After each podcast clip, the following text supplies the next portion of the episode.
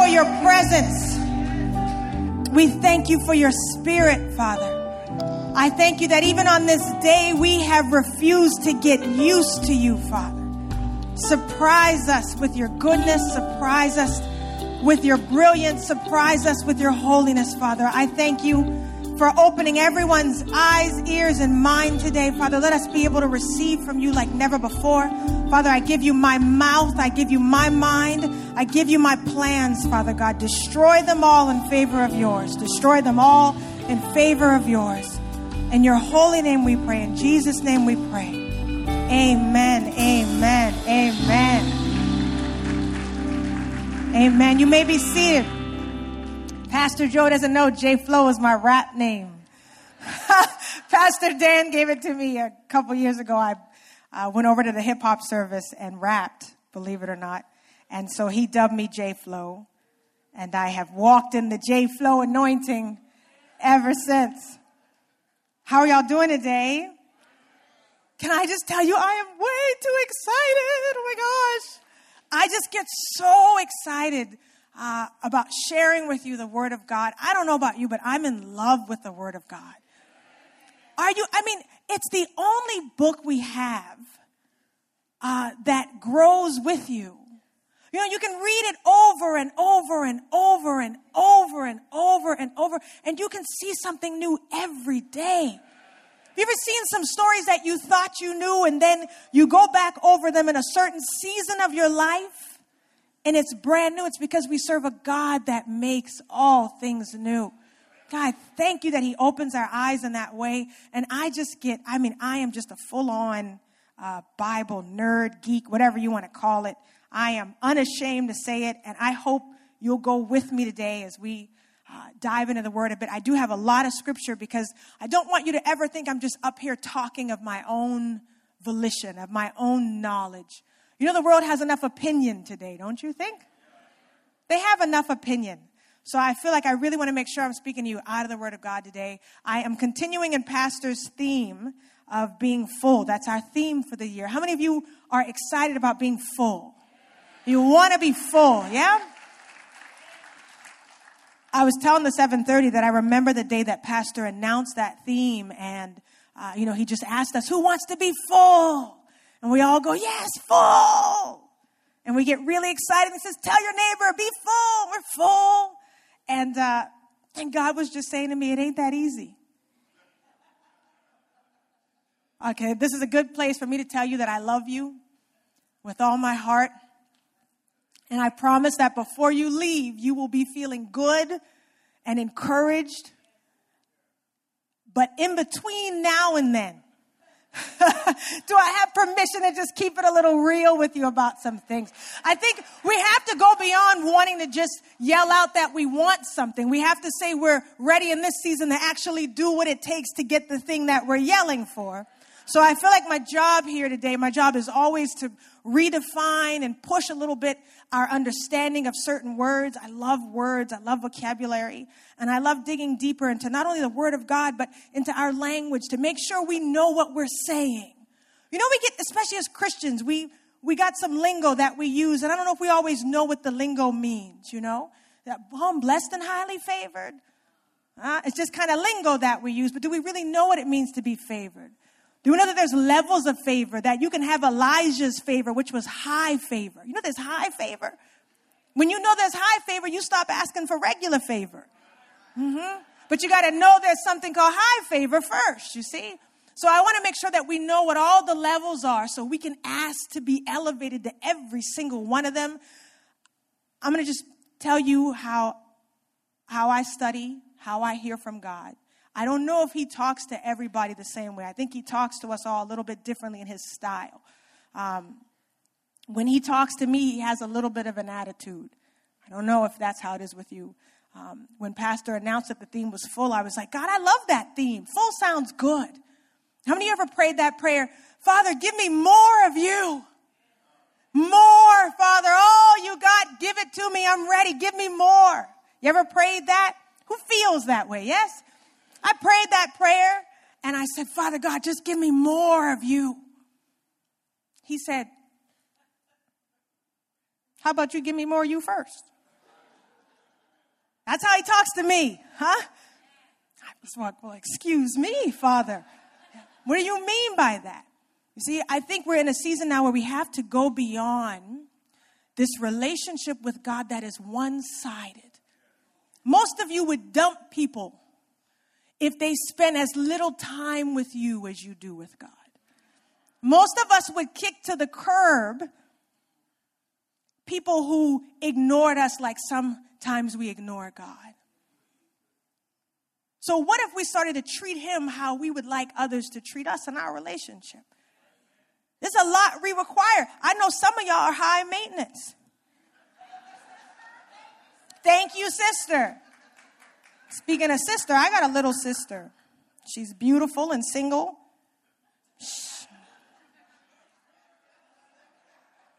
But you know, if you come and sit on the front row, I mean, but she has a long list, y'all. Huh, guys? Don't line up yet till you hear the list. She got a long list. She high, she's high maintenance on that list. And sometimes we go, Isis, you might have to let go of 10 through 20, you know, and go for 1 through 10. Our Father God has a long list too. Now, it's simple on the, the basic level. We can settle for Christianity 101. I'm saved. That's 101, y'all. If you want to be elevated in Him, you have to graduate beyond I'm saved and I receive you as Savior and I call you Lord. That's amazing. Isn't He gracious that that's, that's all we got to do for the most part, right? We're good. We're, we're good. We'll get into heaven there. In this season, you got to get tired of saying, I'm good. You have to get tired of that in this season and say, I'm not full yet, Father. This is a season where God is saying, no more one sided propositions. Before you can be full of Him, you have to ask yourself, what are we full of right now that's taking up the space where He needs to be? Is it okay if I just jump in? Can we just jump? You know? There's a system. Look, I'm a professional speaker outside of church. I know you're supposed to do certain things, supposed to warm you up for a little bit, then tell you a little joke, you know, then ease you. But can I just, can we just, can we just go on in? Yes? We're already there now. I mean, even if you said no, I was still going to uh, go anyway. We're going to just jump in. Uh, we have to get ready to accept the process of getting empty. I believe there is an art form to getting empty. So I'm talking to you about the art of getting empty. And you know who was the master at getting empty and staying empty? Jesus Christ Himself is the ultimate role model for how you get empty and stay empty so that you can truly be full. I think sometimes we don't have a full picture of who Jesus really was on earth. Most of us have kind of boxed him into one image. You know, my daughter will say that when she closes her eyes, she's four, and she'll say, Mommy, when I close my eyes, I see Jesus on the cross. That's all she sees. And I said, Does it make you sad? And she says, No. She just sees that. And I love that she has that image but I also want her to know who Jesus was before he got to the cross. I want her to know that he didn't stay on the cross. I want her to know who he is now in her heart, in her life. It's not okay for her to only think of him as on the cross. That has to expand. I think with us too, our image of who Jesus is has to expand. Jesus was hardcore. I think he was the original J Flow, tell you the truth. He was hardcore. He was committed. He was dedicated. He was funny. He wasn't always very nice. Do we know that? Not at least the definition of what we describe nice. He didn't always say politically correct things. Jesus was my kind of man.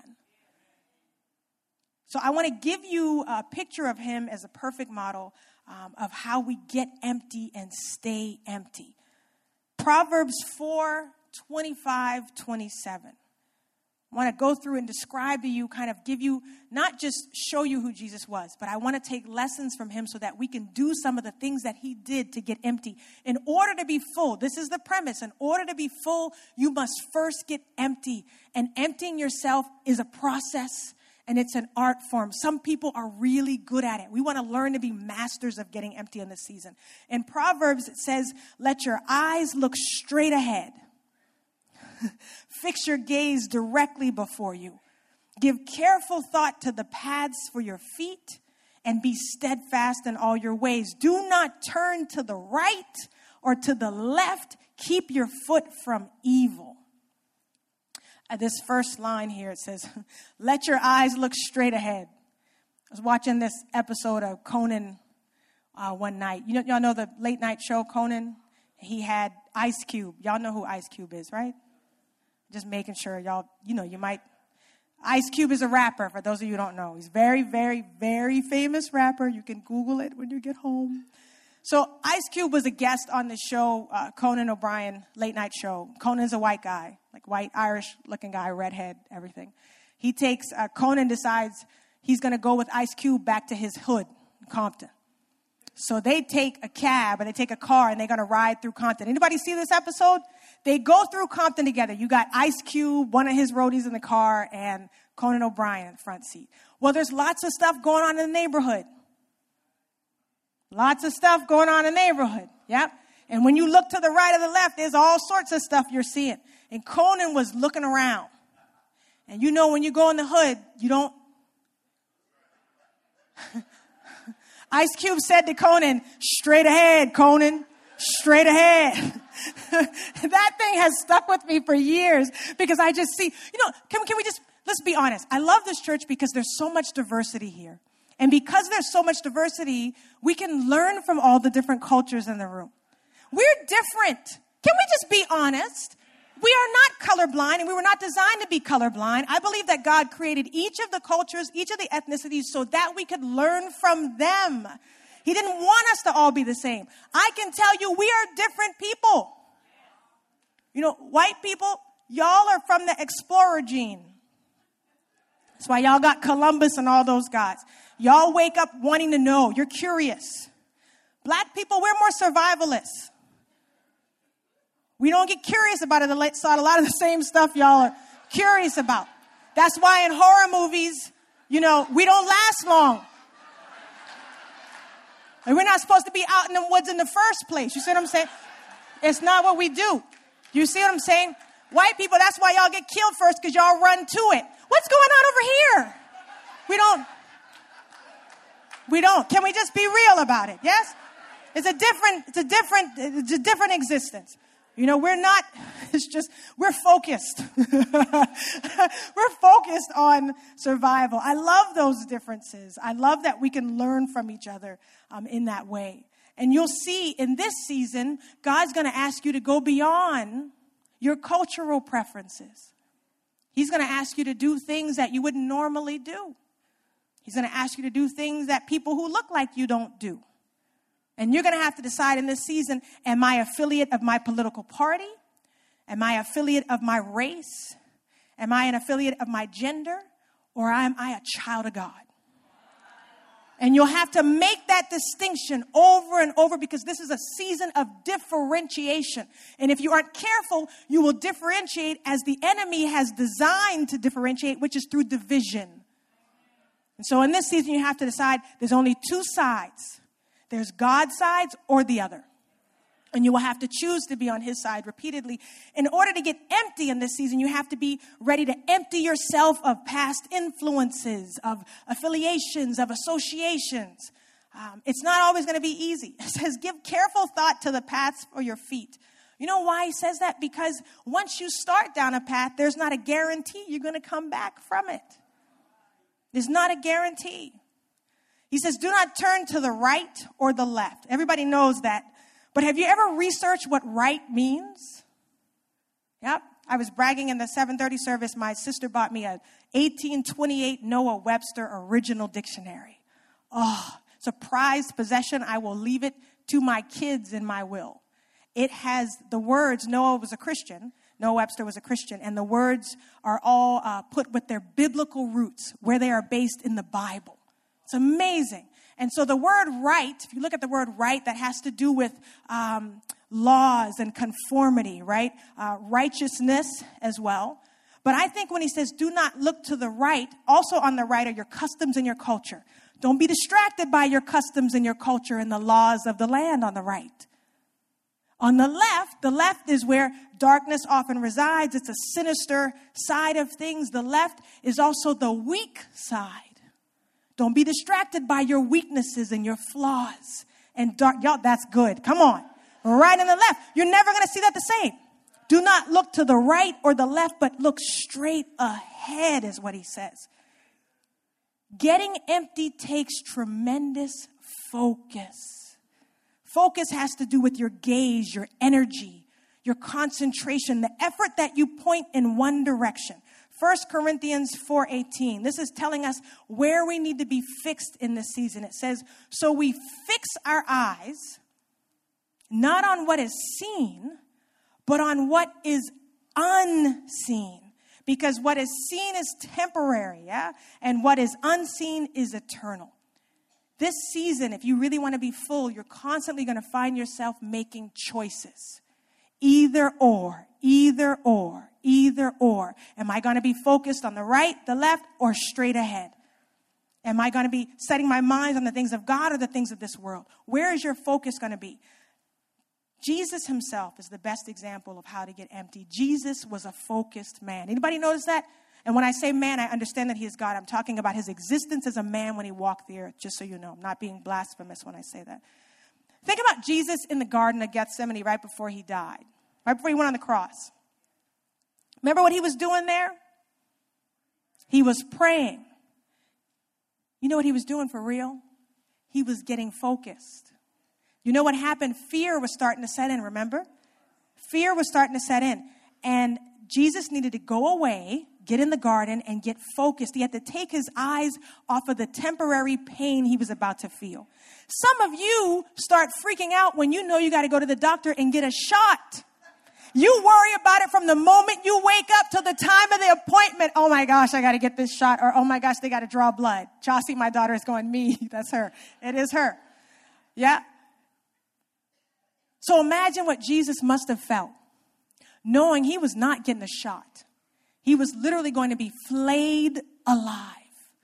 You imagine the agony that that must have brought on, so much so that he was uh, sweating blood, remember? So he was praying to be focused. He was getting also his feelings or his mind off of the hurt feelings of betrayal. At that point, he knew Judas had already ratted him out. He knew it. At that point, he knew his disciples were going to deny him or run away. You ever notice how we hear about all 12 of those guys until comes time for crucifixion? One or two of them are hanging around. Where were all those? Where was Matthew? Where were all those guys? They were gone. Jesus was getting focused in advance to know that he was going to have to walk this thing out by himself and God. You got to get focused when you know what kind of journey you're going on. You have to get focused for that. he had to also get focused off of the annoyance of his disciples. You remember Peter, John, and James? They went with him to the garden. What did he ask them to do?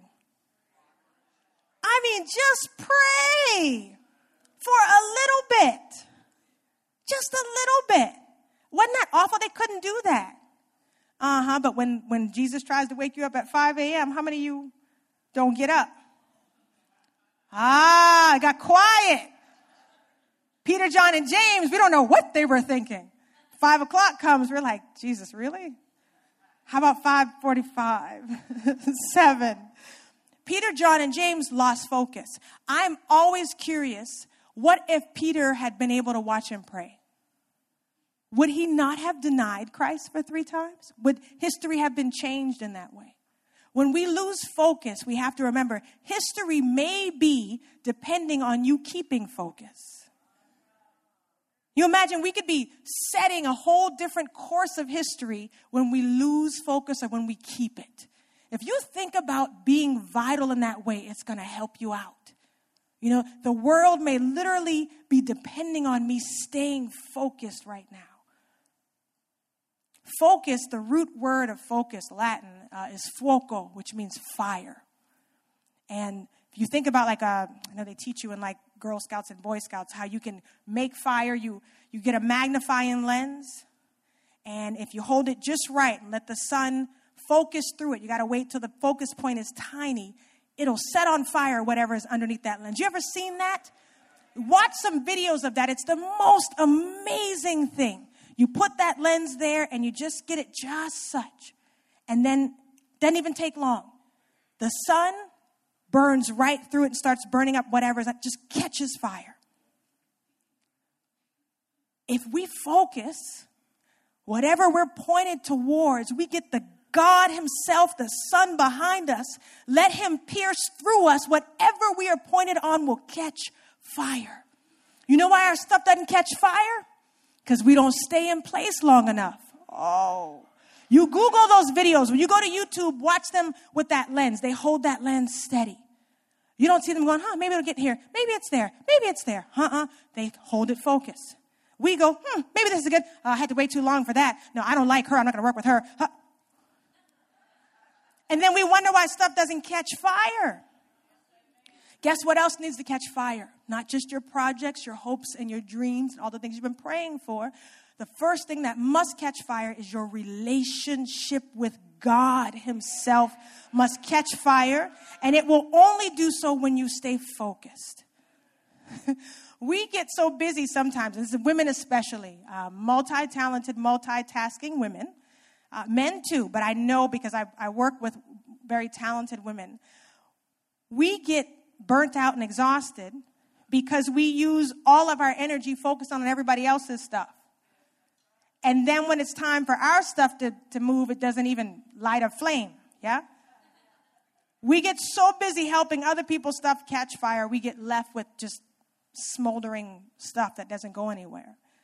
Uh, Pastor Clark has been teaching this amazing uh, leadership series on the first Thursdays of every month, and he's got us reading this book about uh, staying hungry and being humble and hustling. Yeah? And uh, I was thinking, you know, Jesus was focused. He didn't have any side hustles. He didn't, he had opportunity though. He could have had a side hustle. I'm going to tell you what would have been a really good side hustle for Jesus. Y'all remember Luke? Luke was a doctor, yes? What if Luke had come and said, Hey, Jesus, come, come here, you know? Hey, Jesus, you know what? I'm a doctor. I got a whole medical practice back there in Galilee or whatever. You're a healer. I mean, two of us together, me and my practice, you and that stuff, man, we can have lines outside for days. Right, Jesus? Jesus could have said, Well, you know, that sure does sound a lot better than the cross. Huh? It's easy to get distracted in this season. Thank God that Jesus was not a man of distraction. He didn't get distracted by a side hustle. You see, if you're not careful, people will see you glowing. They will see your gift and they will think of all sorts of ways for it to be put to use. Not even bad ways, great ways, great ways to serve. But in this season, you must be saying, God, where have you called me to be? When do you want me there? What do you want me to do when I get there? Who do you want me to partner with? Because I'm focused in this season. Focus is much easier when you know your end game. Jesus knew his end game. He probably knew it since at least 12 years old, right? He knew his end game. So he spent from then, from uh, when he knew it until when he had to execute it, he spent it focused. Jesus was also fixated. So the first thing you got to be to get empty in this season is you've got to be focused. Second thing you have to be is fixated. He was fixated on his end game. To fix something means to set or establish it so that it's not movable. How many of you want to have increased unshakability in God in this season? It's when you fix your attention on something or you settle an opinion, settle a resolution. You're going to have to decide once and for all do you believe what God says or do you not believe it? Period, point blank. Do you believe or not? And like the man said, I believe, Lord, help my unbelief. When you feel the shifting, when you don't feel secure, say, God, I'm shifting. Help me stand firm. Help me be steadfast because I believe what you say. You are not a God who lies in this season. Your promises do not come back void. I believe you. I am fixed on that. You know, Christians have been a little bit too, you know, shifty. We haven't been fixed in this season. It's easy to move us. And you have to decide, I don't want to be moved. Jesus was fixed because he knew exactly where he was headed. He wasn't tempted by shortcuts, detours, or alternate routes. Oh gosh. He also wasn't tempted by tried and true paths. You know, people who have gone before you, when they see you uh, becoming elevated very quickly, they, they get worried. They're like, well, that's not how you're supposed to do it. You got to go through this route. I went to, uh, this is a true story. God, you're so amazing. You know, He will walk you through stuff right before you preach it so you have real time manna to give people. I went yesterday to Ross, no, Marshall's, or as Siri calls it, Marshall's. I went to Marshall's. And uh, Siri makes me feel so sophisticated. Yeah?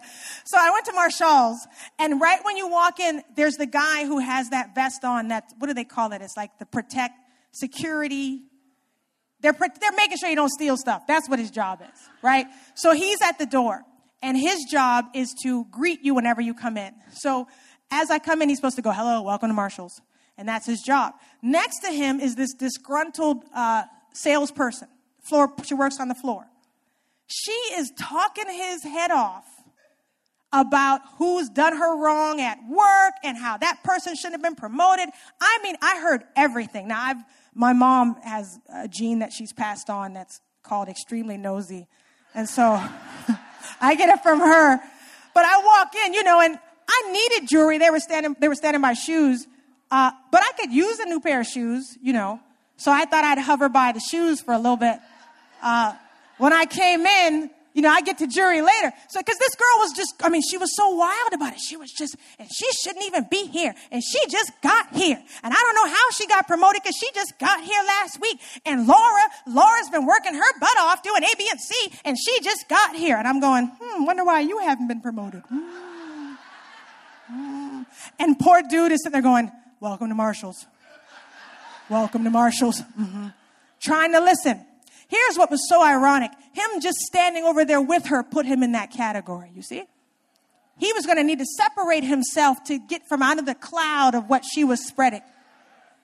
She was so fixated on what was happening to everybody else. She couldn't, she looked a mess. I finally got tired of hearing it. How many of you get tired of hearing it? I went to the other side of the store. Couldn't hear it, but I could see it.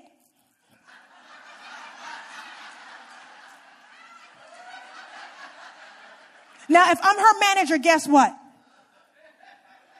I've seen and heard everything I need to see and hear. I'm now making decisions for her future based on that one moment. She thinks she's in control at one moment of her promotion and her elevation, and she is no longer because her actions in that moment have disqualified her. In this season, empty yourself of anything that might disqualify you from going to the next level. You cannot be screaming out, full! And acting like that where people can disqualify you from where you're going. Then you go home and you get upset with God. How come you didn't promote me? You promised me promotion. Well, I didn't know you was going to act out like that, you know?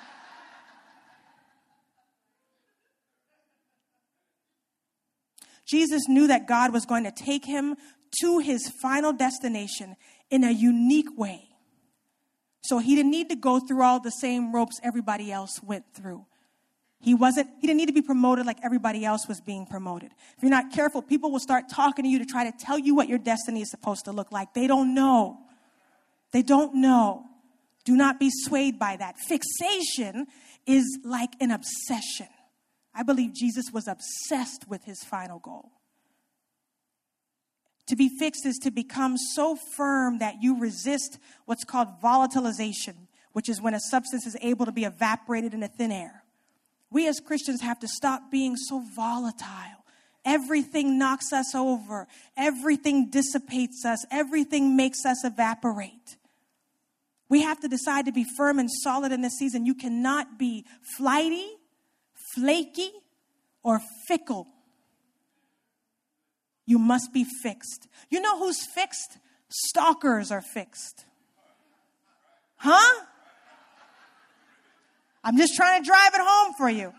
A stalker is fixed. There's a, a line that I wrote in one of these raps that I have called Black Beethoven. There's a line and it says, um, Mondays in Moscow, Tuesdays in LA, Wednesdays I take my skills down to Brazil's. Check my calendar, dates with persistence. I'm so busy, my stalkers need personal assistance. Huh? J Flow in the house. Yep. Listen, your stalker is so persistent, they got to go out and hire somebody to keep tabs on you. Stalkers are persistent, they are obsessed. An obsession, if, if a stalker has a love, a love obsession with you, when a stalker has that, they are actually a stranger to you, or maybe just a casual acquaintance of the victim, right? But the stalker develops a love obsession or a fixation on another person they don't even have a prior relationship to but it's a person that they want a relationship with. When the stalker fails to establish that relationship, he or she begins to harass the victim. Stalkers are persistent. You better call me stalker in this season. I said, God, I am stalking you. I'm getting obsessed with you, fixed on you. You're not gonna be able to shake me loose in this season. I'm gonna look up your phone number, find your Instagram account, Huh? You like you on Facebook and you better like me back. God, you better like me back. Some of us spend more time on our social media fixated on what everybody else is doing. Can I give you, can I give you a clue? Half that stuff you see on Facebook. It's a little bit true, but it's only one side. I don't post a video of when I'm screaming at my kids, do you? I post a video when my kids are reading the Bible. Look at my kids, aren't they angels? I don't post. There's a reason I don't go live on Facebook at 6 a.m. Because you don't want to see what I look like at 6 a.m. live. Bags hadn't gone down yet at 6 a.m. Can I just keep it real with you? That's why I go live no earlier than noon. Got to get my act together before I go live. Yes? One of my uh, managers was saying, Jake, you need to do more live video. You know, we would, we would have so much more traction if you just go live all the time. And I'm like, sweetie, let me tell you how we do, okay? We, we don't just go live. We got to have our act together, right? Said, I can't go live with, I got to get my hair done first. Let me get my hair done. Then I set up all my live dates after I get my hair done. I'm just keeping it real with you.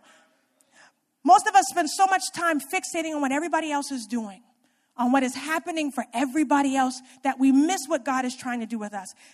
Jesus was obsessed. He was fixated on his goal. He had a divine, a godly obsession. We must, we must develop that same obsession that says, I will not be deterred. I am unable to be shaken. I will not be knocked off course. Distracted. I will be steadfast. A stalker, y'all, doesn't even have a relationship. He doesn't even know who he's stalking. We know God. We know who He is. Better yet, He knows us. He knows us inside and out. If there's anybody we should be stuck to, it should be Him. It should be Him. So you want to develop a fixation. Stalker is controlled by his most base uh, animal, natural urges and desires, a craving to be close to someone, to be a part of their lives, to never be without them. Jesus was not controlled by natural hunger or natural craving or driven by emotion. I honestly, and I keep saying I need to take some time to do some serious research on it. I honestly don't think Jesus ate very often. Anybody ever notice that? At least they don't talk about it much. I don't think he spent at least a lot of his hours out of each day consuming natural food. Now, I have a theory to that, but I'll get to that in a minute. We know this uh, in John 4 31 and 34. I can't remember if I gave that uh, to y'all or not. I'll just, it is there. In the meantime, his disciples urged him, saying, Rabbi, eat. I remember this. And Jesus said to them, I have food to eat of which you do not know. My translation says, I have food to eat that you know nothing about. See, Jesus had attitude that you know nothing about. And then his disciples said to each other, Could someone have brought him some food? See, the world is not going to understand when you say, I'm good, I'm full. I don't need any of that. You know why? Because they need it. The world is designed, or they have allowed themselves to fall into a place where they crave everything the world offers. We know we're not designed to crave the same things the world wants. Jesus said, My food is to do the will of Him who sent me and to finish His work, to finish it. Y'all remember that fast we went on at the beginning of the year? Oh, do Jesus. I remember that fast. See, pastor's got to give us a heads up. He didn't give us a heads up. We just got to church one Sunday. He was like, we're fasting. I was like, hold on, pastor. I hadn't done papas yet today or that's just me. Right? I wasn't ready for the fast. My husband and I were saying, did he tell us this was coming? He didn't tell us. So we had to be in it. You know, we just had to jump in it because we want to be obedient. We want to be under the covering of this house. Let me tell you something. If you want to be blessed like the house is being blessed, get under the covering of the house that's being blessed do what the house is doing. Even if you don't really understand it, I don't know what this fasting is about, just do it. Just trust us. Just trust us. So we said, okay, we're fasting. And I decided, you know, I'm going to be hardcore. And Pastor's so sweet and compassionate, and understanding. He always says, look, everybody can't fast food. You know, if you have a medical restriction or something, diabetes, you can't, you got to worry about low blood sugar, migraines. He always says, be careful. Don't fast. If you, if you can't pick something else, you can fast social media. You can fast uh, coffee, fast TV. I said, uh uh-uh. uh. I'm fasting food. Oh, well, if you fast food, you can fast meat, or you can fast dairy, or you can fast, nope. I'm fasting all of it. I want to be old school. I mean, Jesus didn't fast no social media. Huh? I wanted to be hardcore. Man, I said, okay, this is what I'm going to do. For however long it was, I decided I was going to fast, but I was going to keep it real. I was going to do uh, sun up to sundown. Y'all know that? So when you wake up in the morning, soon as the sun comes up, actually I didn't eat anything in the morning, and then I wasn't going to eat again until the sun went down. That was my plan. Problem was, nobody told me about daylight savings time. When I tell you, it was like the sun would never go down. I have not looked at the sun. I probably looked at the sun more in those three, four weeks of fasting that I have in my entire life. I can tell you everything you need to know about the sun. I would start stare at that sun about five o'clock. And my sister said, well, you know, official, official sundown, according to my iPhone, is 5.43 p.m. And I was like, no, I'm going to not eat until it's pitch black. You know what time it gets pitch black on the other side of daylight saving time in Houston? Nine o'clock at night. Now, I know some of you are, are you're incredible. You're able to do full fast for multiple days, no food, no water. More power to you. I'm working up to that. I was going to do, you know, like 5 a.m. to 9 p.m. 5 a.m. to about noon, I was pretty good, if I'm being honest, because I don't really eat breakfast anyway. Around 2 o'clock, your stomach starts saying, Are we doing this? Really? Are you serious? Right? And you, you can, I can do it. And at that point, you can call on willpower.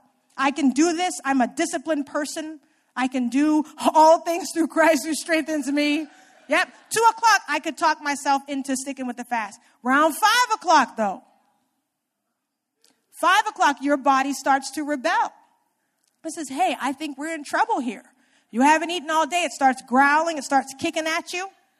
Y'all, I had to start rebuking my stomach was walking around that house in the name of Jesus. I rebuke you, stomach. Get behind me, stomach. You know, it would listen. It would listen for a little bit.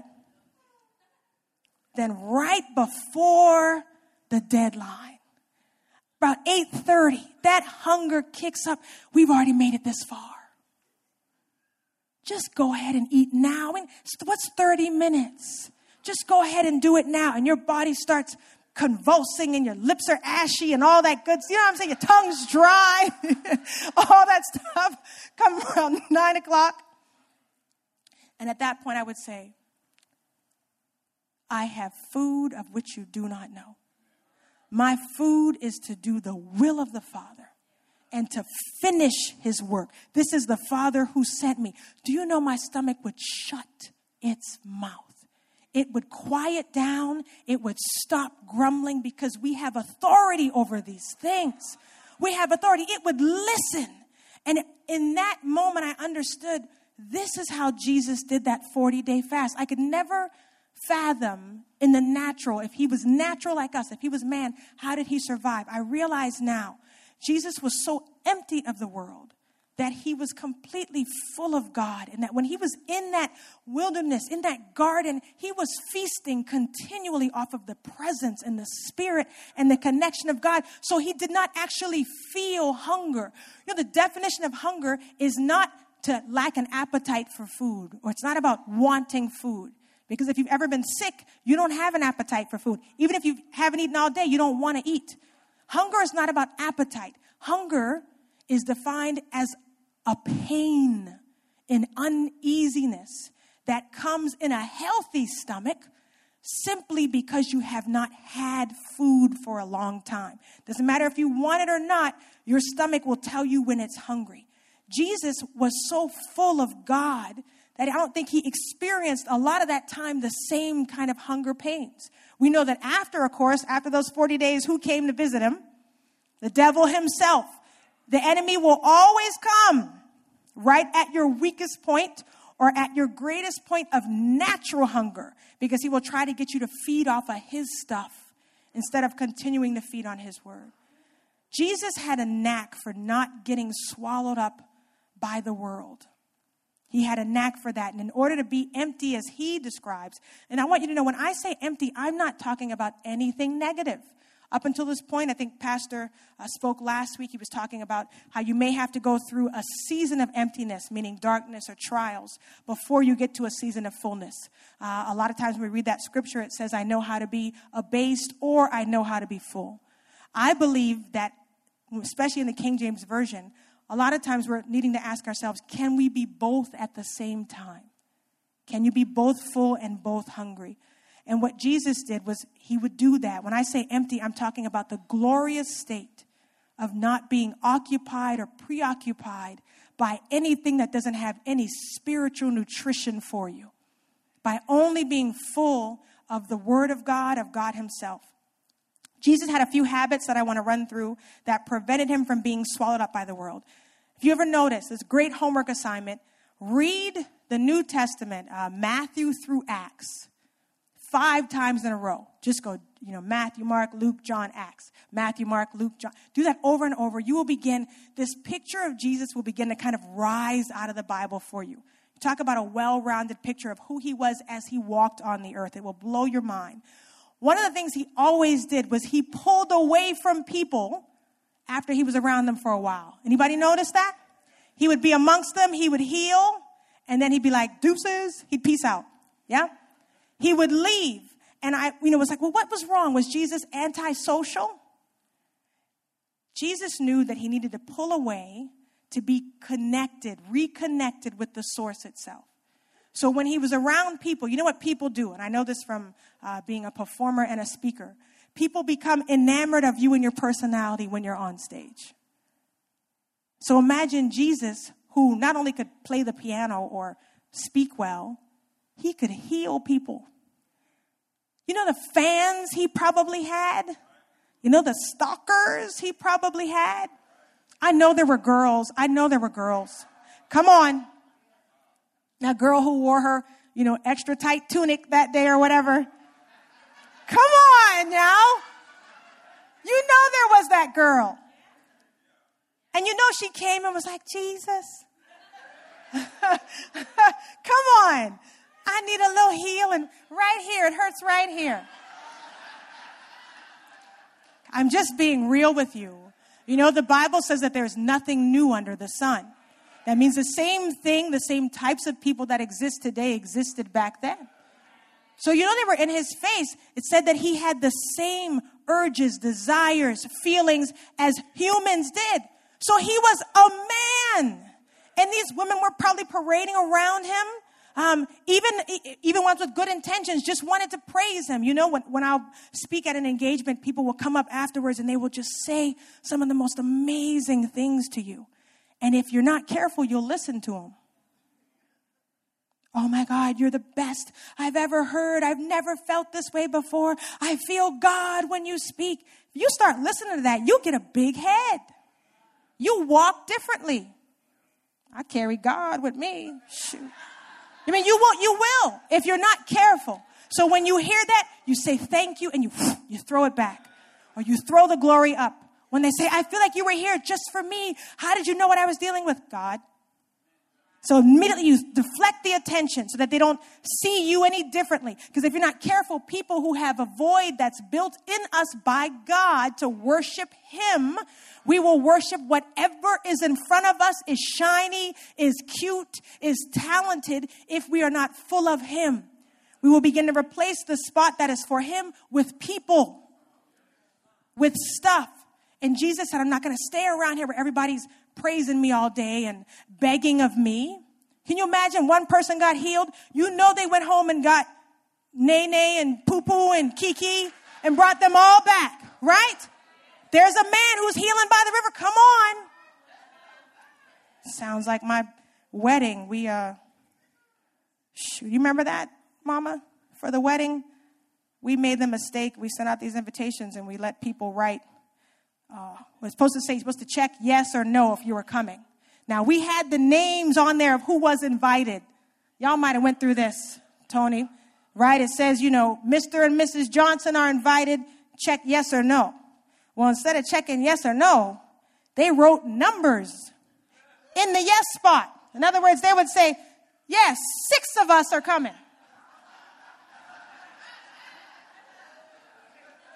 We said, we should have gave an etiquette lesson before we sent those invitations out. We got to that reception. oh my gosh. At the time I had, I competed in the Miss America pageant. So I was like a big deal in my hometown. So everybody wanted to come to the Miss America girls wedding. We had people I did not know who they were all coming to the reception just to be around you. Jesus had to pull away from that. And when he would pull away, it wasn't because he was antisocial. He knew if I'm going to continue to serve these hordes of people, thousands of people, I got to stay connected to the source himself. So he would pull away and it always said he would go up. You ever notice that? He would go up on a mountain. You notice? He would go up and he would reconnect with the source himself. I believe that's where he got instruction. I believe that's where the Holy Spirit told him to go next. I think that's where he got all the details of his ministry when he pulled away. Imagine if he'd not pulled away. Remember, the people wanted him to be king. They might have talked him into being king. This is really a political takeover, Jesus. We got a plan. Y'all know those people who got a plan? Jesus would also look up before he prayed.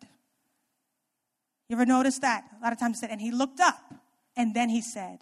Or he looked up and then he prayed. And after all those words, he looked up. Remember that? Because you can't afford to be, he could not afford to be distracted by what was in front of him. So it tells us not to be focused on what we can see. Jesus could see the need. There was the man who came to him who was deaf and, and dumb. He could not speak, he could not hear. And the guy came to him to be healed. And Jesus didn't just heal him. Those of you who pray for people, take a moment Look up. Because when you pray out of yourself, you pray what you think the person needs. Yeah? You pray what you think they need. I was joking in the 730 that, you know, the way that God moves over me is he makes me cry. I don't cry a lot in the natural, so in the supernatural, that's just how he deals with me. I think sometimes trying to break that pride of I'm, I'm not a girly girl, I don't cry, and he's like, I'm gonna show you. Yeah. So for me, he just makes me slobber, and the snot comes, and the tears comes, and and I know people look at me and wonder, well, what's wrong? You know, let me tell you, there's nothing wrong. When you see me down here slobbering, leave me alone. I'm having a good time. Yes? But if you're not paying attention, you're going to come over and start trying to rebuke something or cast something out of me. And I'm, you see, you got to take a minute and look up. And if you look up, God will say, leave her be. That's me and her. That's me and her doing our thing. So Jesus would take a second, he would look up. And I believe when he looked up, the Holy Spirit told him how to pray. God told him how to pray. What that means finally is that Jesus was fueled. He was focused, he was fixated, and he was fueled from the right source. In order to be fueled with the right source, you got to get empty of all the wrong sources. Self is never the right source. Other people are never the right source. John uh, 5 19 through 21. You know, Jesus is telling us who, who fuels him. If you ever think he was operating on his own, you're wrong. Because he said, uh, Jesus, Jesus gave them this answer Yes, verily, truly, I say to you, the Son can do nothing by himself. He can do only what he sees his Father doing because whatever the Father does, the Son also does. For the Father loves the Son and shows him all he does. Yes, and he will show him even greater works than these so that you will be amazed. For just as the Father raises the dead and gives them life, even so the Son gives life to whom he is pleased to give it. We are supposed to be speaking in that same way. People will ask me now, what's your five year plan? What are you going to be doing? I don't know. God hadn't told me yet. I don't know. I don't know. When Jesus prayed, he was led and guided by the Holy Spirit. I believe that there were things Jesus might have preferred to do, but he deferred to God. You mean to tell me you think it was easy for a compassionate man like Jesus to be in the middle of praying and healing and have God say, We're done. Go to the next place. When there's still a line down three blocks. You know Jesus in the natural wanted to stay, but God, can I finish? No, we have finished this work because I actually didn't put you here to be a healer. I put you here to reveal me. One of the benefits of me is healing. You see that? Jesus could have gotten it twisted and thought, my purpose is to heal. And then he would have stayed in one city too long and missed what he was supposed to get in the next city. Divine timing is important in this season. If you're serious about being where God wants you to be, you have to obey quickly. When you're trying to get to empty, you're going to now have to give up your preference in favor of deference, deference to the Father. Word, the Word of God was Jesus' source. If you noticed, he let the Word of God speak for him, and he used the Word to contradict the world when he was in that garden and Satan was trying to tempt him, you know, and he said, Why don't you take these stones and turn them into bread? Jesus didn't just tell him off, Jesus quoted the Word of God. In all of his answers, he quoted the Word of God. I don't care how great of a wordsmith you are, I don't care if you got a quick, witty comeback for everybody. I dare you to start leading with the Word of God. There is, there's no greater defense for who you are and for what you are doing than the Word of God itself. Let the Word of God defend you. You have to get empty of self in this season, especially. the end of that passage in the Garden of Gethsemane when Jesus kept answering the devil with the Word of God. Does anybody know what the devil did? He what? He left. He didn't kick up a storm. He didn't punch Jesus before he left. He simply, it says, the devil walked away in the end. That's why it says, resist the devil and he shall flee. Resist him. Jesus didn't have to, you know, pull out kung fu or any of that stuff. He just spoke with the word of God. The word of God on its own did the job. The devil walked away. We're supposed to be walking breathing contradictions to the world systems. You should be looking like an alien right now. People should recognize that something is different about you. Jesus was like an alien. Nobody knew where he came from. He didn't look like the other preachers, the other teachers, the Pharisees, the Sadducees. He was of a higher order. We're supposed to be of a higher order. Our success should be attained differently. If someone's trying to talk you into being a part of a scheme or a scam and it makes money, you don't say, well, I'm doing it because God wants me to be blessed. No. If you believe God wants you to be blessed, let Him bless you how He blesses you. He's Jehovah Jireh, so He's going to provide. You don't have to be a part of a scam and justify it. When you're at work and somebody's talking to you like they shouldn't be talking to you, and you go, well, I'm going to stand up for myself. I'm going to walk in my authority. That's not your authority. He fights your battles for you. And if you do have to talk, He will give you the words to say and your his words will be better than any cut down you could ever come up with. Yes? Our behavior should be different. Our talk should sound different. And our results should be different. Jesus was a master at getting empty. I only have one life application point, and I didn't even bring it to put on the slide because it's easy. Go back and pay attention to Jesus. Pay attention to how he walked, how he talked. I dare you to imitate it. The Bible even tells us to be imitators of God. You know why it tells us to use that word imitator? Because it, he knew it was going to be hard to just be God or be like God. You got to start by imitating. You know, your kids, they imitate you. My little daughter, Jossie, said to me the other day, she said, I was making a joke, and she said, Mom, I can't with you. I can't. And I said, You can't? I say that to her all the time. Jossie, I can't. I really cannot with you. And she was just repeating back what she'd heard. She was imitating. And she did a pretty good job of imitating. She had the head motion and everything. You know? They watch and they learn. We're supposed to watch and learn. And the more you watch and learn, you become, you at least, you know, we always say, fake it till you make it. Just pretend to be like him. Pretend to talk like him for a little bit and watch it take root. Watch it take hold. Can you bring me uh, those really quickly as I close? These are a bag of chips here. It's not because I'm hungry, but I, well, I am a little bit. Speaking of if you are hungry, I, I want to invite you to fast until like one o'clock because in the next service i'm preaching a different message. If you weren't at the 7.30 i spoke a different message there. So make sure you get the recordings. But just go ahead and fast and stay with us and do one more service. But here's bag of chips. Looks full right? Yeah.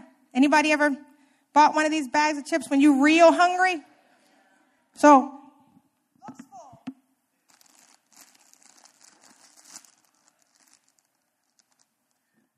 When you open it though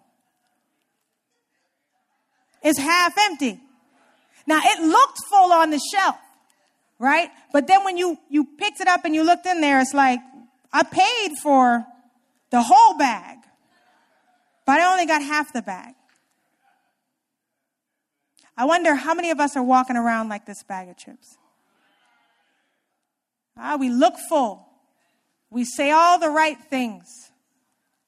Huh? We say all the right little Christian euphemisms and phrases.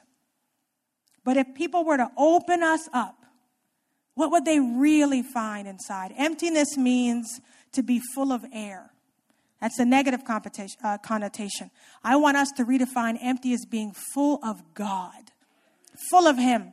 That there is no empty space because He is all we need. People say, well, how much, how do you know you've given enough of yourself to God? Like I said, God asked me, you want more of me, but why don't you give me more of you first? You know that scripture we love in Luke? Press down. Oh, tell me it. Shaking together, running over. Ah. You know, we always use that scripture, not just at our church, but at most churches in relation to offering. And we get so excited about it because we imagine money being shaken together. Come on, press down. Put a little more in there, right? Running over. We imagine uh, money. We imagine financial blessing. Do you know that in context, that scripture is after a passage where Jesus is talking about forgiveness. And he's saying, Can you be full of forgiveness? Pressed down, shaken again. That doesn't get as many cheers, huh? But when you ask, you know, God, how much, how much of you can I have? And he says, Well, how much can you give me? If I were to crush these chips, look how much more space is in there. In this season, you got to crush yourself down. Press yourself down and say, God, I still got more room. Come on, fill me with some more. And then he'll fill you up, and you got to go back and say, Hey, I'm crushing it again, Father. There's less of me now in this season. I've crushed myself some more. I got some more room. And he says, Okay, well, now that you're ready, I'll continue to fill until you pour over. You say you want him to pour over into your lap. What about you pouring over into his first? So when you see that scripture again in Luke, when you see it's pressed down, say, God, press me down, shake me together so that I can fill myself with you and have more room for you, but so that I can be rid of the things that are causing you not to have a place. God is a jealous God. He is not a God who shares space. So you have to make room for Him so that He can be the main, the full thing that's inside of you. Amen?